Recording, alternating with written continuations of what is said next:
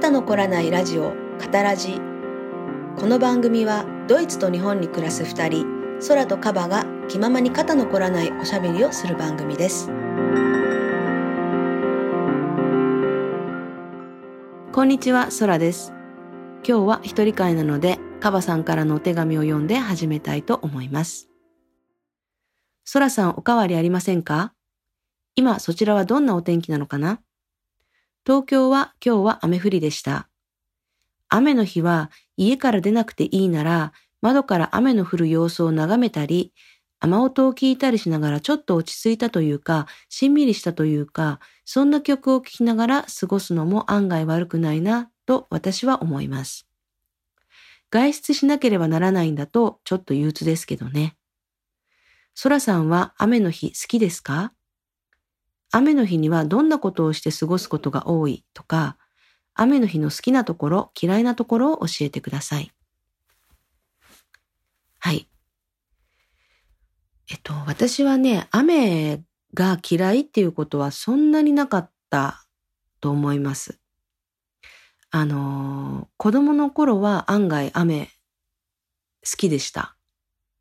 で、その後、ちょっとスポーツをね、一生懸命やってたことがあって、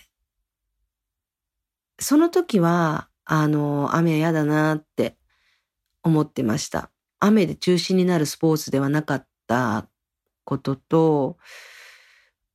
あと、まあ雨だとやっぱり、まあ視界が悪くなったり、戦略が変わったり、面倒なことが増える。うん。こう、うまくいかないことが増えるんでね。そういうんでちょっと雨じゃない方が良かったんでね、っていうのはあります。で、その小さい頃雨がまあまあ好きだったっていうのは、あの、もちろんね、外で晴れてる中、外で遊ぶのが好きだったんですけど、雨でも家で楽しく遊べた子なんですね。っていうのは、家の中でできる、その、まあ趣味というか好きなことがたくさんあったんですよ。そう、小学校の時だったら手芸ですね、マスコットを作ったり、なんか刺繍をしたり、ミシンも使ってました。手紙を書いたりするのも好きだったし、うん、絵も描いてましたし、なんかとにかく家で一人で遊べる遊びがたくさんあって、だからそれはそれで良かったんですよ。雨ならそれをしようっていう感じでね。晴れてる日は絶対しないですけどね。雨の日用の遊びっていうのがもう確立してたんですね。あとね、そうそう、長靴と傘を可愛いのを買ってもらってたんですよ。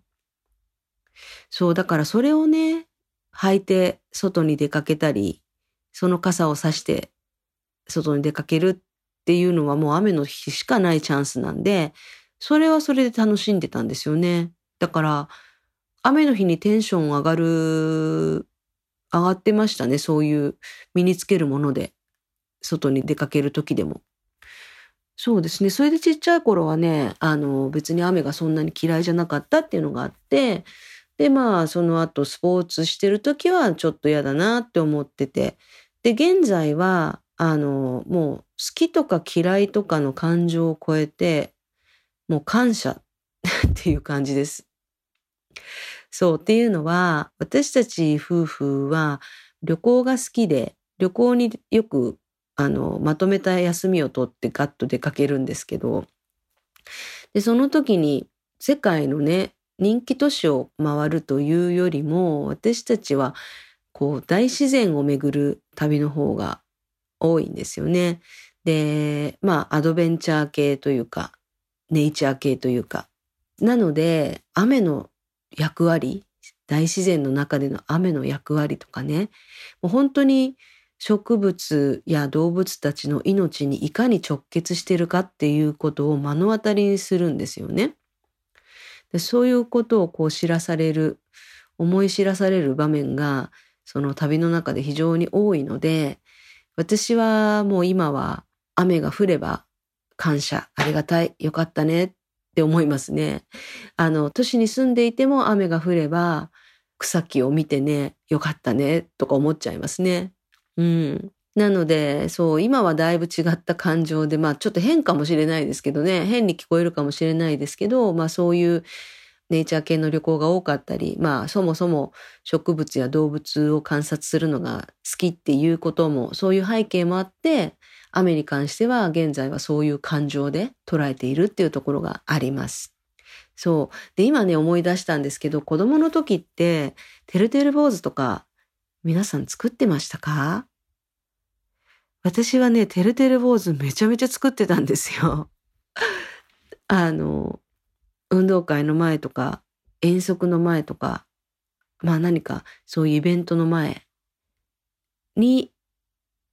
作ってたんだと思うんですけどね。日常的にじゃないけども、大事な時に。で、まあティッシュペーパーと輪ゴムでね、作るんですけど、その、てるてる坊主に顔を描くマジックがね、ティッシュに引っかかっちゃって上手に描けなくてなんか歪んじゃうんだけども、一生懸命ニコニコ顔を描いて、それをね、縁側 なんかにぶら下げてましたね。そう。てるてる坊主って何ですか？あれ神様？なんだろう、あれ信じてたから一生懸命作ってたんですよね。なんか子供って可愛いですね。自分のことを思い出しながら話してるで可愛いっておかしいかもしれないけど、子供はやっぱり可愛いなと思います。で、あの、今の子供もてるてる坊主って作るんですかね？ちょっとそれ気になります。あと、雨音っていうのは、あの、そのリラックス効果があるような気もします。その雨の日にしんみりした曲を聴くっていうことは、まあ私はそんなに意識して行ったことはないんですけども、なんかこうね、ふーって力を抜きたい時に、水の音を聞くことはあります。なんか最近ね、アプリとかで自然の音をたくさんこういろいろ選んで聞けるものっていうのがあって、で、本当にね、いろんな音が入ってるんですよ。雨とか波とか、あの、水滴が落ちる音とかもありますけど、なんか鳥のさえずりとか、森に風が吹いて木がざわーってなる音とかね。もうとにかくたくさんあって、それをまあ選べるリラックス効果音みたいな感じのアプリがあって、で、それを、まあそんなにしょっちゅうではないですけど、まあこう、ふーっとこう横になって休憩する時とかね、寝る時とか、ヨガとかリラックス系のストレッチをする時とか、そういう時に、そのたくさんある自然音の中から私が選ぶのは、ほぼほぼ水の音ですね。だからやっぱり雨もその捉え方によってはね、リラックス効果をもたらす、まあ、エレメントなんじゃないかなって思ったりもします。だから、梅雨の時期で雨が憂鬱だなって思っている人は、ちょっとこう視点を変えてみるとか、うん、感じ方を変えるっていうのはね、感じることは強制的にできることじゃないから、感じ方を変えるっていうのは難しいと思うんですけど、その視点を変える。まあ、雨ありがたいな、花が喜んでるよかったね、みたいなことでもいいし、まあ単純に私たちがね、生きるために水は必要で、毎日毎日体に絶え間なく入れていかなきゃいけないものであるし、なんかこう感謝の気持ちみたいなのにこう感情を置き換えるとかいうのもありかなと思うんですけどね。ドイツはそんなにレイニーシーズンっていう感じの季節があるようなないような雨が多いなっていう時はありますけど雨季っていうことじゃないと思うんでねなんかそうなってくると日本のその雨季、もう雨ばっかり降ってる毎日っていうのもなんか懐かしい気がしてきます。はい。今日は私の雨にまつわるお話でした。ありがとうございました。今日の肩の凝らないおしゃべり楽しんでいただけましたでしょうか？この番組はポッドキャスト、Spotify、YouTube のほかノートのページではエピソード関連写真も添えてお送りしています。ノート、肩ラジで検索してみてください。ではまた次回お会いしましょう。